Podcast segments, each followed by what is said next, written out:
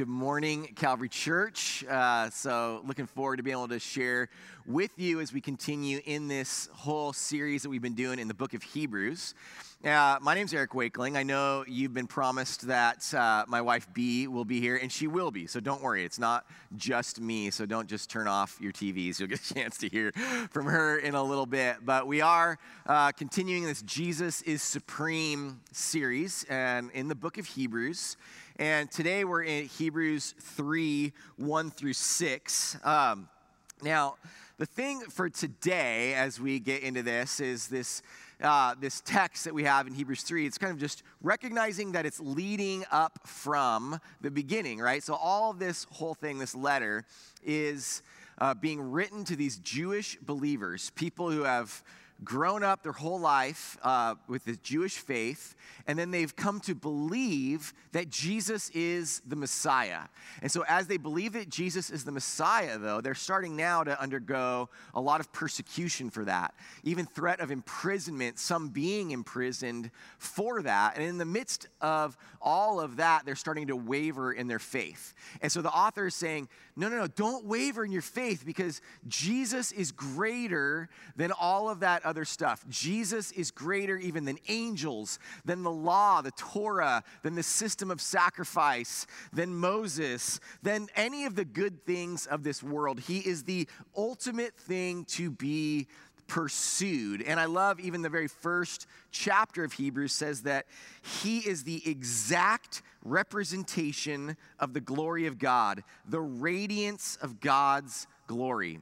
So it's in Jesus that we see God.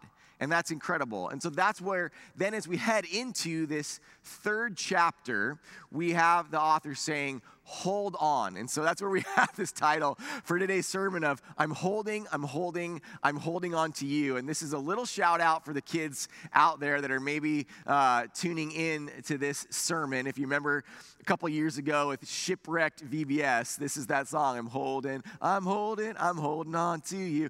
And uh, that's as much as I'm going to sing, I promise. But that this is all about how we hold on to Jesus. When we're wavering in our faith, when everything's going wrong, we hold on. So let me read um, this passage for us, okay? So listen to Hebrews 3 1 through 6 here. It says, Therefore, holy brethren, partakers of a heavenly calling, consider Jesus, the apostle and high priest of our confession. He was faithful to him who appointed him, as Moses also was in all his house.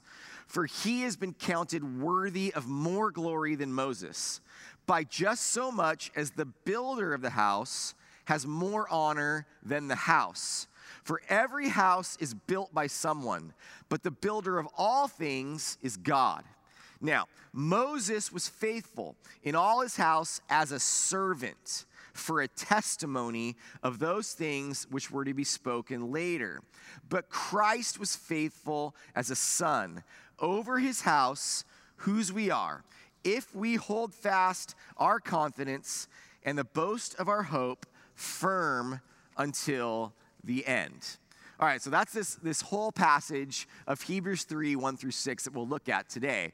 But it starts with this in verse 1 just consider Jesus. It says those actual words. Just first of all, consider Jesus. And the NLT even just uh, translates that as think carefully about Jesus. So, this first command we have here is to do that. When we waver, when we struggle, think carefully about Jesus. Consider him. Because he's saying to them, look, you've left all of your other belief, you've left everything of your past to follow Jesus. And now you're struggling, right? And I'm sure that is even for many of you that you have left everything else that you've ever thought about believing in. Maybe you went on a long search about what is true and who is God and what happens when I die, all of that. And maybe, though, now, maybe you never actually thought carefully about it. Maybe you're just doing all this because your family did or you're supposed to. So now you're wavering because we're all going through a crazy hard time and you might be wavering in your faith. So, the first thing, though, that you should do is consider Jesus. Think carefully about him because Jesus will outlast your doubts, your struggles, your fears, your questions, your insecurities. He welcomes those things. He welcomes your doubts and your struggles and your questions, but He's bigger and stronger than all of them. And He is, then, He says, more faithful. So, the whole point of this part, this text, is that Jesus is more faithful than anything, than anyone that you could ever follow. And so, consider him, think about him, and recognize he's more faithful than all of it. It says, even uh, this is that whole chunk of Hebrews 3 2 through the beginning of 6. Let me read that for us uh, in the NLT just to kind of help, help us understand it maybe a little bit more. But it says, for he was faithful to God who appointed him, just as Moses served faithfully when he was entrusted with God's entire house. But Jesus deserves far more glory than Moses just as a person who builds a house deserves more praise than the house itself. For every house has a builder, but the one who built everything is God. Moses was certainly faithful in God's house as a servant. His work was an illustration of the truths God would reveal later. But Christ, as the Son, is in charge of God's entire house, and we are God's house. Okay, so Jesus is more faithful, that Christ is more faithful as a son over his house, whose house we are. And so he makes this whole like uh, illustration, this whole comparison to Moses. So remember, this is written to these Jewish believers in the first century. Like the ultimate example is going to be Moses when you think about faithfulness. Faithfulness. I mean, they could have gone with Abraham, Isaac, Jacob, maybe King David, but Moses here is this example of faithfulness, and he uses this word, this. Um, this Greek word to talk about Moses is this word therapon.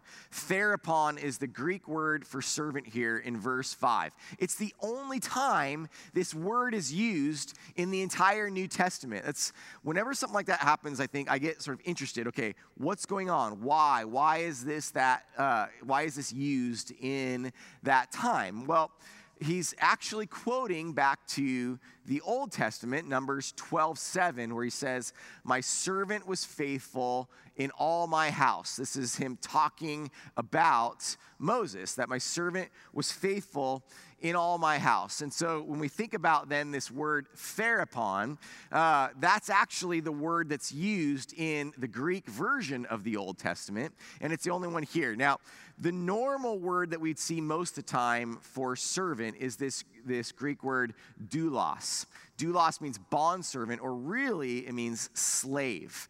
And so where what we have here is a little bit different, and I think it kind of helps us to see that a therapon is one that serves willingly, one that serves faithfully in this way, willingly, not by being forced to. We even could see that that slaves themselves could choose to be a therapon and choose to serve in this way. It's actually where we get the word therapist, one that cares for people willingly.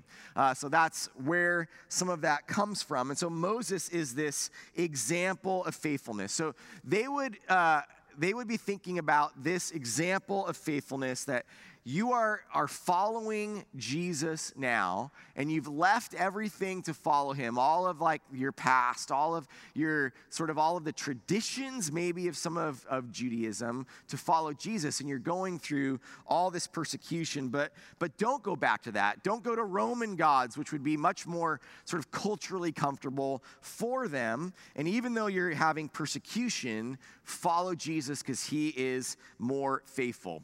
And I think for you, like, what would you leave Jesus to follow in this day and age? You know, for some of us, that's different philosophies, that's ease, that's fitting in, it's security, it's even politics. I think one of the biggest struggles I, I think that our American church is having is that I believe that many of us are even putting our politics and what we believe about that above what we believe that Jesus would have us do, above what the scriptures would say. And it's at all ends of the spectrum, of the political spectrum, that this is happening, that we put these things above that. And we're even seeing that kind of playing out in this whole season of, uh, of kind of where we're at within the quarantine and with coronavirus. And I, I had a podcast about that this week that I really encourage you to listen to. Sent out just even an article about that a little bit, but where it talks about being, some of us are cautious right now, maybe very safe, maybe just what you would just call cautious.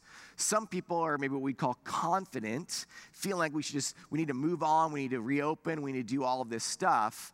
And what we're seeing is, I think, the enemy, the devil, is, is using this as a way to bring conflict and a way to divide God's church. So I want us to be careful because I think that, I know that we have within our church people that are thinking all of these things to be both cautious, to be confident, and we can see that kind of playing along political lines, even. And we want to be careful that we don't give the enemy a foothold to divide the church because what we need to be united around is our mission, our God and the mission that our God has given us. And He's given us a mission to spread the gospel of Jesus and to care for those in need that He has put in, that He has entrusted to us. And so I want to be careful that we don't lose sight of our mission and our unity around our mission that Jesus talks about in John 17 and other places when we think about then just what we think we should be doing to help our country, that we're united around something above all of that, even. And so we want to see each other, see each other of excuse me, of who we are in the midst of that, who we really are in the midst of all of these differences, and, and give grace and be an example to the world of how the church is going to handle this differently. We see our, our country divided politically, and how will the church stand out as a light that handles a situation like this differently than the world would. And we do that by being faithful to Jesus as a servant, as a servant like Moses was. And so, what we see even in Moses, though, is that Moses was faithful, as kind of concluded about that, that whole part. And sorry, there's one last thing even on that part. I know it's like this is probably like a little bit extra today, and it's probably gonna make me go a little bit long today, but I'm okay with it. But is the fact that when it comes to how and when we will reopen Calvary Church, even, that we aren't going to go along with any sort of political movement regarding that one way or the other. That we, as leaders of Calvary Church, the elders of Calvary Church, the pastors of Calvary Church, we are seeking God and direction from the Holy Spirit first about what we will do. And we also are being wise in consulting the best resources that we can about what is going to be helping us be a good neighbor, helping us be safe, and then also helping us not shrink back from the mission that God has given us to do. So we aren't going to go with any date someone else declares for us, but with what God has led us to do.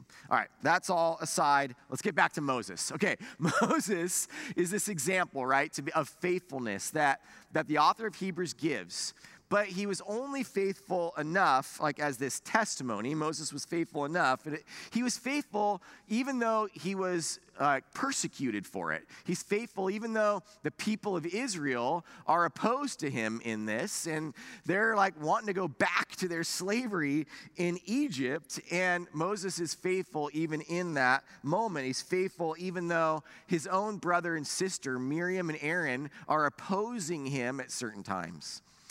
But Moses wasn't perfect either. He was not perfect at all, actually. And uh, he had this moment where he strikes this rock. He strikes the rock to get water to come out of it, even though God said, just speak to it. Just speak, just ask me, and it will come. But Moses then takes matters into his own hands and strikes the rock. And Moses actually was really punished for that. He never got to go into the promised land himself because of that. So he's not perfect, but he's considered faithful in all of God's house. So now, um, as we are here, though, on Mother's Day, I thought, okay, Moses was this ultimate example of faithfulness. the ultimate exampleness of faithfulness made for us, and especially today, uh, is the perfect sort of idealized mom. And so I thought, let's welcome up who I think is the perfect idealized mom, my wife. So come on up, B. You're very excited. The crowd is applauding and going crazy for you to be here. I love you, babe. Uh, it's good to have you. Have a Thank seat. you. Yes. Um, yeah, and so we joke, obviously, about I think you're an amazing, wonderful mom, but obviously not just not the perfect, idealized mom, but yeah, but we all aspire for that. But I want to talk about that, like a little bit about what is that idealized mom? You know, what do you think that would kind of look like? What does that mom look like? Yeah, I think um, moms are, there, there's a lot of standards that we hold ourselves to. There's the picture of Proverbs 31 and uh, Mary Poppins and a perfectly kept house and all the needs met and somehow probably working or present at everything, right? Like there's a lot Right. that we can put into that. We can layer that with a whole lot of things that are really uh, impossible to meet and overwhelming. Yeah, absolutely. And I, I think you do a great job of all of that kind of stuff, but it's hard, right? To be yeah. this perfect mom. And I think like a lot of people are probably thinking about like, I can't be that or I, I can't do that. But there are these things of just super nurturing, very wise, caring for everyone, strong, yeah, like uh, having all of those sorts of traits. It's a balance of trying to find that in between of like all those things you want to be and what your heart is to be, and also fighting the ideals of what you could be also given, you know, the amount of time or the amount of resources Right. or whatever. So Right, and I think about like just then um, maybe we like just could talk a little bit about what our mom situations were, like what was life like for each each of us a little bit. So, what was your mom life like early on?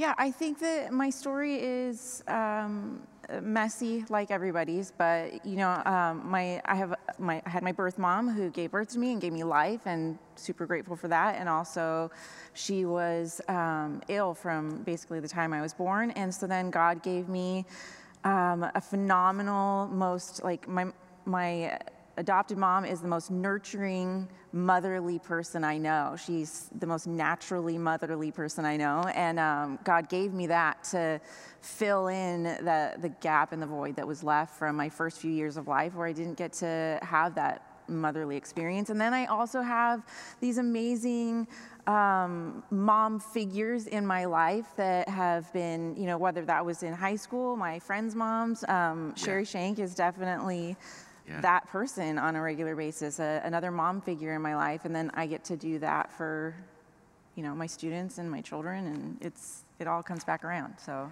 Exactly, because it's yeah, your your story is just so interesting because like there was an obvious lack that you had because of your mom's illness when you were little, and and even taking care of yourself. So you sort of like you know what you missed. uh, You know, maybe some people. And so, so there's lots of people out there that have that experience of sort of knowing what you miss, yeah. and maybe they haven't had a great mom experience. It is a hyper awareness of it. It Yeah. is- I mean, even for you right now, I think like you, it's a hyper awareness that you, your mom is gone now, and that Yes. you're aware of it, and that's. It's weird that to be that as like a little kid and to have that to this awareness of uh, a missing and then awareness of of the fullness of that. Right, right. Um, and Yeah, and my mom, yeah, yeah, my mom was like, you know, amazing. It's my mom passed away a few years ago, and so we kind of we talk about how it feels like now sometimes my mom has been sainted because Yeah. she passed away a few years ago. I mean, she seems like she was this perfect person, even though I know she, trust me, I know she wasn't. but at the same time, I think one of the things I loved most about my mom is how much my mom cared about what I cared about. Like it's sort of selfish as a kid of like the things that, but it's like what you like what you get. Like my mom always wanted to hear my stories. My mom always wanted to ask about me. My mom always wanted to celebrate about what I would do. You know that kind of a stuff and. Um, we just don't always have someone in our life that's like that. We can try to be that you know, for each other, the person that you can brag to. We were talking about that earlier today of who's that person it's okay for you to brag, you know, about yourself to. And sometimes that's Absolutely. Your mom. And so there's like all these these ways that we've had these interesting experiences, but even with my mom not around, yeah, just even now being aware of of what's of what's missing and how that faithfulness of a mom is so incredible. Mm-hmm. Um, and like, what do you what do you feel sort of now about how you try to live out this whole thing of being a mom because you're a mom and you're a great mom but like how do you feel pressure or how do you do this for you um, i think all moms have the bad habit of putting a lot of pressure on ourselves to yeah. because you want to give your kids everything that we you know you, your heart is to provide all the things i think though with that we've learned how there isn't a a one mold, right? Like we had to parent our kids very differently. Our kids are polar opposites in so many ways, and parenting them is not identical. And that was, you know, a whole nother. It, it requires a village of people to to accomplish, right? It's not just me, and it's not just you, and I don't know. That's a lot to fill in.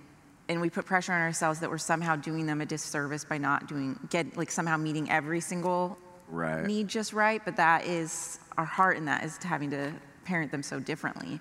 Right, but I love how, but your because your desire is to sort of uniquely notice what each one needs, mm-hmm. like who you know who each one of our kids and like what they need differently and that's a cool thing i think about a mom is that they can recognize i think that's one of these god traits like god recognize each mm-hmm. recognizes each one of us mm-hmm. uniquely what we need and kind of meets each one of us in the spot that we're in right that's I agree. cool um, what I think is so cool about all this too is when we kind of like bring it back into this text of, of the faithfulness of Moses, mm-hmm. is like the point isn't for us to be Jesus. Like we can't be Jesus. We are always striving to be like Jesus, but we want to be able to receive from Jesus and follow him and hold fast to him, recognizing that kind of like Moses wasn't able to be perfect in that. Like none of us will be, but we but we can you know, ultimately, it's that faithfulness of God that we look to. I think I've never had more compassion for Moses and his struggle than in March, April, May of 2020 is like 40 years in the wilderness. It's true. Quarantine is just trying to figure out how to manage a lot of different people's needs and what you know needs to get done and trying to get people somewhere and just, and like you said, like, eh, getting fe- like negative feedback or frustration from his family or people arguing with him like that is like quarantine is exactly. a microcosm i guess of the yeah and it's crazy because the whole quarantine was 40 days is where that word comes from and it's 40 years of wandering and then you know then he even wanted to be able to go in but they weren't faithful and so then they had to wander for another 40 and then poor moses didn't even get to go in himself but we think about um, about Moses with this, and there's this whole quote uh, within this text of the builder of the house has more honor than the house. He says, We are the house. So, like the people of Israel were the house, and Moses was the builder, so he would get some honor, but God is obviously the ultimate builder. Uh, and then, so you just you got to kind of play out this illustration and you think about i think about houses and architects and uh, this is this guy joseph eichler if people don't know that so joseph eichler is this architect that has homes in our area. Uh, there's even this street in orange called woodland that i like to go run on and i think the houses are cool. They're kind of weird and different uh, mid-century modern kind of vibes but you know, what do you think about these houses? I, am not a fan. I'm not a fan of this this this particular builder. I'm much more of like a cozy beach cottage.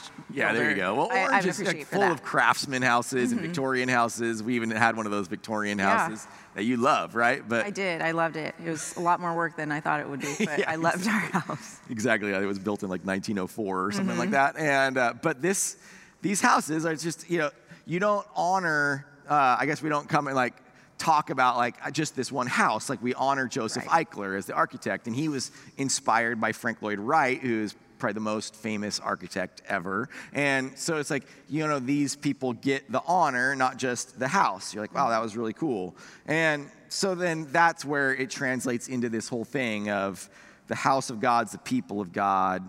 We are the temple, right? We are the temple of the Holy Spirit. Spirit of God dwells within us. And and even into what we're doing here at Calvary. Like we're trying to build a family mm-hmm. here at Calvary, not build an organization or an institution, right? Like Yeah, I think that the, the church family, I think, meant the most to me when on like voting day when we did you know we sat in here and everyone was determining our fate yes exactly it, it was like this very clear realization for me in that moment of sitting there thinking if we're not here like we're leaving our family like this isn't when eric and i came here we were young marrieds we didn't have kids yet and right. so to be able to come into this and build our family here and the men and women who've had such a massive um, influence in our kids' lives. Joe France, I was thinking about him holding mm-hmm. Ella, and she was a real squishy baby, and how you know that like just his giggle with that, and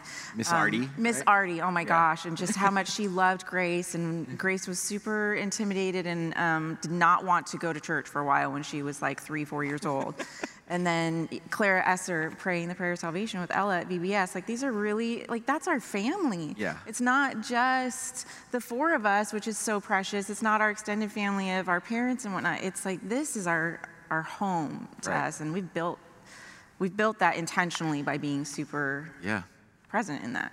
Yeah, exactly. And and so I think that's as we build a family here, like we're all building our families and you know like when we think about our personal families moms it's mother's day moms and dads build families mm. but but today mother's day moms build families and we bet we bless the family but we bless the builder of the family more and so that's why today we we honor the moms um, and you know we we think about our family and how we've tried to sort of build our family and build our family around some certain sort of ideals and principles and God's truth and all of that. Like, I don't know, just some thoughts on how we've tried to build our family. Yeah, I think that both of us are super focused on connectedness. That's a big deal. So, um, we do lots of little things. Like um, one of my favorite traditions that we have is on birthdays and whatnot. Um, whenever it's somebody's special day for something, we all like go around the table um, talking, and we like say something we really love about that person. So. Mm-hmm. Um, you know, you can be thinking about what you want to say to me later. oh, I will. Don't worry. Um, we cook together. We yeah. eat together a lot. Like those are all things that, like, because that connectedness really matters. I think one of the things I love most about being like a parent with you is the authenticity in that that you bring that neither one of us are a picture of perfection or the ultimate example. We're constantly trying to point back yeah. to the builder right? To yeah. point back to, to christ because um, we don't have all the answers. We this last week had a whole discussion with our kids about how like we have no idea what we're doing with parenting. We're trying to figure it out and their grace to us in that is yeah is needed as much as their grace that they need. Yeah. Us, so. We're all like navigating this like time where it's just so oh unknown and what are yes. we doing? We don't know how to handle all these situations and we aren't this picture perfect family with like perfect devotions every night and mm. you know all these sorts of things but because we try to we're trying to be the best like sort of normal like Jesus centered life that we can be but knowing that it's a struggle and it's hard and we're not perfect and that's what I like about even the the whole thing with Moses is that he wasn't perfect either, but he was a servant that was faithful in all his house. And, and even just kind of one thought to close this part of just like the best gift, I think, that, that for all of us that we can give our children, if you are a parent, is your own faithfulness to Jesus. Mm-hmm. Not like trying to do everything for them to be faithful, but just living a life of faithfulness to Jesus and then allowing them to kind of see that and follow that, that it's about what's caught more than what's taught. Mm-hmm. And so they're going to catch things, and we want to help them to be able to catch those things. But for them also to see that we're not perfect and that we need Jesus, we don't do all of this ourselves. So just like Moses was a testimony, we can be the best testimony, but Jesus is really the ultimate one to look to. And that, that need to not not think that we can match Jesus, but instead like work toward that faithfulness with the idea of receiving, right? And yeah. needing to receive his faithfulness, his um, his grace and mercy on us, and that we can, if we can show that to our kids, I feel like that's such a better foundation for them to be able to live under instead of a, a picture of like needing to be this perfect model of something. Like we can't be that, and it's such a gross part of the world that we think we need to. Right. So. It's hard. I think you do a great job of it, and I'm so thankful. Thank you for being so brave to come share during this time. All right, everybody give B a big hand of thanks, sweetie. Love you. uh, but yeah, so as we think about all this stuff, I think um, what we love is that Jesus is the one that's faithful. And even 2 Timothy 2:13 says, if we are faithless, he remains faithful. So what our, our mission is, what our command is, even in this passage, then, is to hold on to him. We hold on to Jesus. And that's the point of the whole title of this entire sermon is hold on to him. So when you're wavering, when you struggle, when you're being persecuted, when everything's going wrong, when you're not faithful, hold on to Jesus. Uh, it says, if we hold fast our confidence and the boast of our hope firm until the end. And so much as the author of Hebrews is concerned about the perseverance of his friends, these these new Christians that we want to be faithful in that as well. And so, what we hold on to is Christ. And I even was thinking about this with uh, rock climbing as kind of an illustration of this. And you see here, even just this picture of Alex Honnold, the free solo guy who's like my hero of life. He is here this high. it's just insane, right? This high with no rope, nothing. And he has a part in the movie where he says, you, what you want to do is you want to stay close to the rock. Stay close to the rock. Hold on to the rock. A lot of times when we rock climb, when you're first getting into rock climbing, you even try to hold on to the rope. I mean, he can't do that because he has no rope, but you try to hold on to the rope. But people always say, no, no, no, no, hold on to the rock. Stay close to the rock because the rope is unsure. The rope isn't strong, but that rock is this huge, immovable force. And that's what we hold on to. So we stay close to Jesus, who is the rock. He's actually called the rock. So we stay close to him, hold fast to him when we're wavering. It's kind of like uh, B and I are actually talking about. It's kind of like when you like drop your little three year old off at preschool or, or at church at Sunday school, and then you see that kid. I mean, you probably all seen it even just walking by of that kid just holding on to their mom's leg and just screaming and not willing to go. They're holding fast to their mom, and it's with that kind of strength that we hold fast to Jesus when we're wavering, when we struggle, when everything is going wrong, and because Christ will not let us down. He will always be faithful. And that's the point of this passage. When you're scared, when you waver, hold fast to Jesus because he is more faithful than anything or anyone. You know, one of the sort of family traditions that we have had of ways that we um, like pray for our kids and nurture our kids has been something that we brought into our church, and it's to pray this priestly blessing uh, from the book of Numbers. It's called the Aaronic benediction, because as Aaron the priest would pray this over the people of Israel, that we would pray. I would pray this over my kids, even made up this little song to sing this in prayer over my kids when they were little. And it's just this way of helping them to hold fast to Jesus, to give this foundation to them. And what we want is this foundation for all of us that Jesus, that God is the one that will bless you and keep you. That word keep you is that He protects you, He guards you, He is strong enough to guard you, and His face shines on you with delight and love, even when you are faithless. He looks at you with love and delight, and He gives you grace when you're faithless, and He also gives you peace in the storm. And so it's this beautiful prayer that we've prayed over our kids, we pray over our church, and we sing, we want to sing this even now. And so after I pray, there's just join us in singing this beautiful song version of the blessing. So let's pray together now. Heavenly Father, I pray that, Lord, when we are faithless, we would see you and know that you are faithful, that you are the rock you are that immovable force that is so strong that we can trust in you. Lord, when we waver in our faith, Lord, when we're persecuted, may we remember and know that you are strong enough, God. And I pray that we would know that you bless and keep us, that you give us grace, that you give us peace, Lord. May we receive this blessing from you and may it shore up our faith. In Jesus' name we pray. Amen.